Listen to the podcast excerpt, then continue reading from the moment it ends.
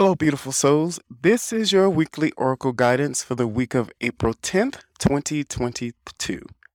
Our theme this week is the High Priestess. She reminds us that we need to be in full connection with our intuition and inner knowing. Our intuition is a part of us, it never leads us astray, and it will always guide us to our highest good.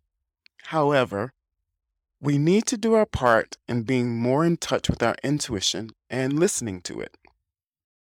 The card that crosses the high priestess is the seer.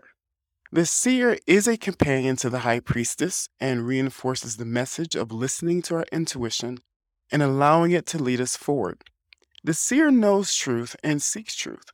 When we are connected to this energy, we can see what others can't see, which gives us a deeper perspective. Our intuition is a gift. We must trust it and allow it to lead us into places that we would normally avoid. The card that keeps us grounded in the energy of the high priestess is the child. The child reminds us to have a beginner's mind.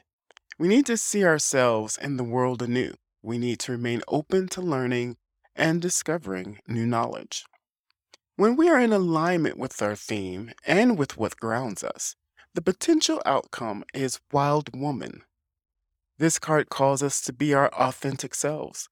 When we are in alignment, we show the world who we truly are and what we're truly about. We also will not be afraid to express ourselves in a way that makes us happy, even uh, if it doesn't fit social norms.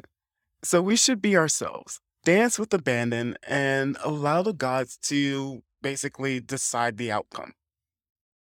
So then that leaves us with our last card, which is our next right action that sort of gets us in alignment with the high uh, priestess energy, which is fire. We must burn away anything that stands in the way of connecting with our intuition. If there is any pain, sorrow, hardship, anger, or anything that is not in alignment with our higher self, we must burn it away. We must not allow it to take root and steer us away from our higher calling. We must take the time to light a candle, sit at our sacred space, and ask the gods to show us how to deal with these dark moments. Well, that's it for this week's Oracle Guidance. Until we meet again next week, may the gods bless you on your spiritual journey.